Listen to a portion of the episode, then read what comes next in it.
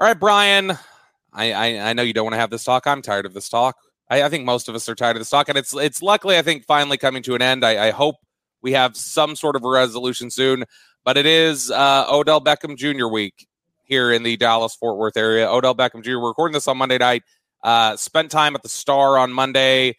Uh, got looked at by doctors. Uh, I believe hung out with Mike McCarthy. Talked to Jerry Jones. Is going to the Mavericks Suns game tonight in Dallas. Uh, where he'll allegedly be courtside with a few guys. Uh, and then tomorrow he'll uh, hang around again and, and have a second day, which is in line with how he's visited these other teams. Giants, Bills, same sort of setup. It was a two day visit. So we should, in theory, have an answer soon as to, to whether Dallas wants to proceed or not. I, I know this is has become incredibly complicated. We've played audio about it. We've talked about what Jerry's had to say, what Josina Anderson's had to say, Ian Rapoport, all these various people.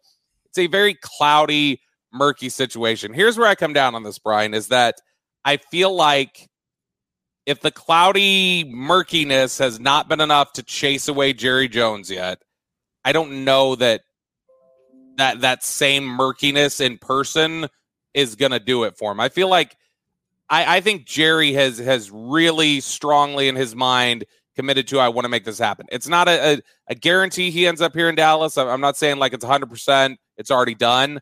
I think it's more likely than not he's here in Dallas because I, I just think Jerry Jones has fallen in love and thinks he's found his modern day version of the Charles Haley move. Oh, you could very well be right about that. Uh, I, you know, I, I think they've gone a long way down this road. I really, really do. And uh, you know, I, I, like what you're saying about the Charles Haley move. The Charles Charles Haley's move was was just tremendous. That move, Sanders, you know, Deion Sanders, you know, those are players that you add that just are just, you know, complete difference makers. I just wonder if there's enough time for Odell Beckham to be a difference maker here. I, I would love to see him do it. I also wonder, though, their situation with the medical. Are they kind of saying, well, the knee is okay and we're going to be able to get him ready in a couple of weeks? That'll be okay. And, you know, we'll get him ready for the run against uh, the Eagles and the, the, the Titans and the Commanders and you get into the playoffs. You know, is it going to be worth it for the Dallas Cowboys? You know, for the next uh, three weeks for sure, uh, and and going on into the playoffs. And uh, I, you know, I I'd love to see him do it. I'd love to see when teams make moves. I remember a time I talked about this with the Cowboys, uh, excuse me, the Packers we added Andre Rison, but that was at the midway point of the season. That was eight games that he got to play. Uh, yeah. I, I, I, I I just wonder if the if the knee is in actually in good shape and is he going to be ready to go? And there might be a time where it's like, listen, the knee isn't ready and it's not in good shape, and we're going to have to work him in the next couple of weeks. You know, you you're only going to get him for so many games. And when is it is it worth it to go for these games? Sure, because Odell Beckham can do a lot of great things. I believe he can. But sure. also, also think there might be a situation where they're looking at, they're going, listen, we know where this knee's at. We probably don't like it a lot the way it is, but by God, we're going to find a way to make it work. And you know that's going to be on the player, that's going to be on the team to to make sure that they get the the best benefit out of it. You know, I, I noticed something earlier today, Bryan. I was uh, I was just kind of looking over the injury history for Odell Beckham, and it's he's pretty missed, extensive. Yeah. Yeah. Well, he's missed time with five injuries since 2017. Every single last one of those five injuries is an injury to his left leg. Yeah. It's a left ACL tear, left ACL tear, left quad contusion, which that quad is also right there above the knee. Mm. Um, left fibula fracture, left ankle sprain. So it's everything on the left side. Do you think that you think that's fluky, or or do you think there's just questions about the durability of? I mean, he's clearly had issues you know, whether it be spraining an ankle over there or like I said, the the quad the ankle and the fibula, those are two things. You have a sprain, a couple weeks later you break it. The break was a little, you know, kind of a freak injury in 2017. But then, you know, you've got the quad and the knee and everything else that's involved in that. The fact that his last three injuries involve that structure, is that a concern for you?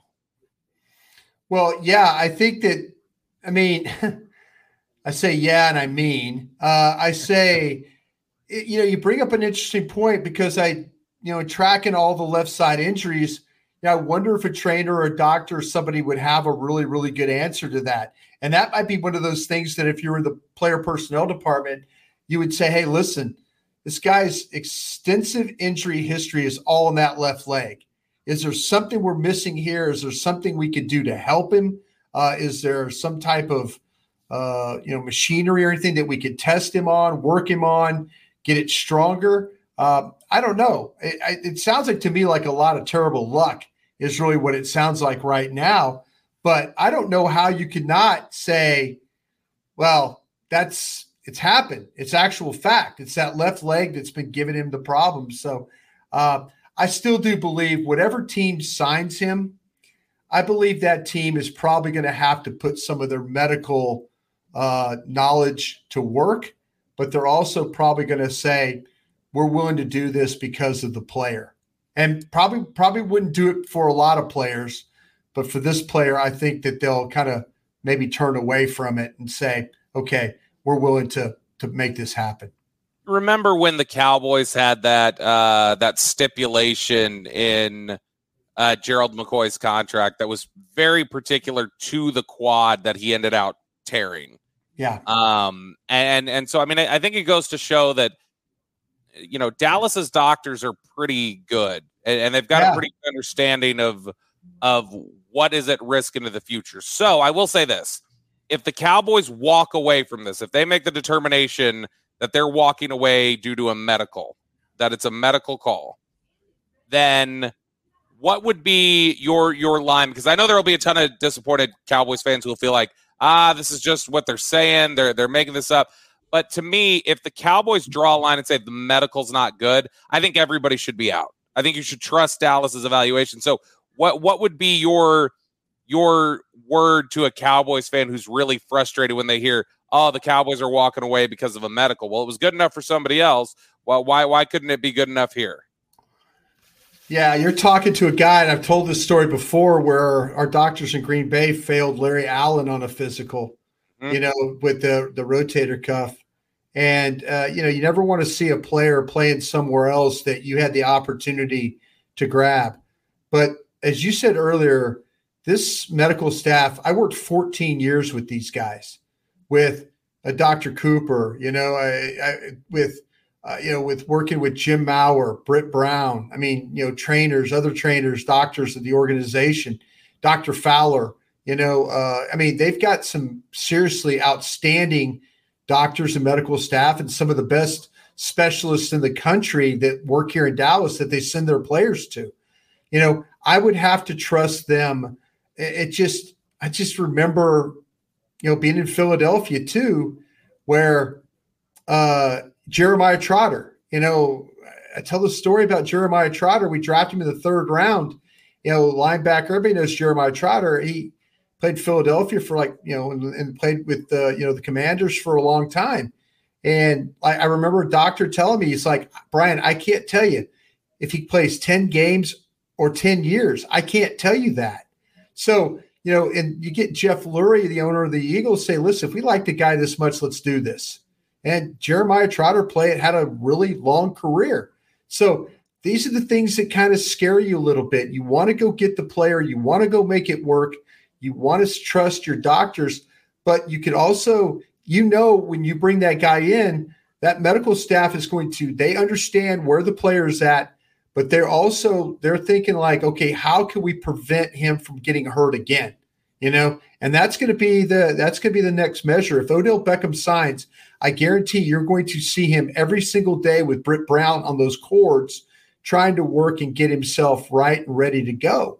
And uh you know but it's just one of those things that you know sometimes you just have to you just have to take that chance and and and see if you can make it work out. If this gets done, and and and if it's something where let's say Odell Beckham Jr. has the tells Jerry Jones in this meeting, I, I don't think I can play this year. I, I I'm good for next year, but I don't think I can play this year. Jerry has said all along, look, it's it's it's got to be for this year, and, and I understand that's what his position has been. But if they feel confident about him medically next year and they're going to lose this year, do you think Jerry would stick to his words? Or do you think standing there in front of him, Jerry would go, I got to add this guy. I know what I said, but I got to add this guy. And we feel good about 2023. I've got to do it. Or, or do you think that is a line in the sand for Jerry, where if Odell cannot go this year, he is not going for it? I think that's a line in the sand for Jerry. I think that, and now if Odell were to tell me that, listen, I will play on a two year deal, but I'll one of the years will be a vet minimum and you know we can work it from there kind of a thing, then sure. You know, I'll get a jump on you. I'll you can come on in, we'll rehab you, we'll do all this stuff, we'll get it all right.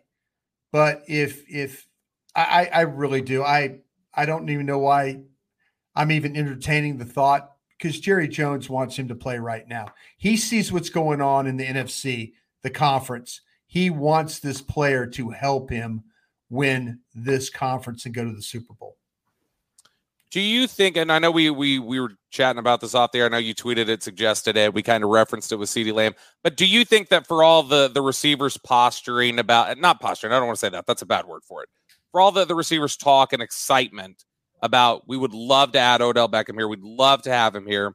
That there is still a natural competitive fire that kicks in when you talk about adding somebody to that group because it does seem like everybody's starting to click. Michael Gallup seems to be back to himself. CeeDee Lamb has taken his game up another level.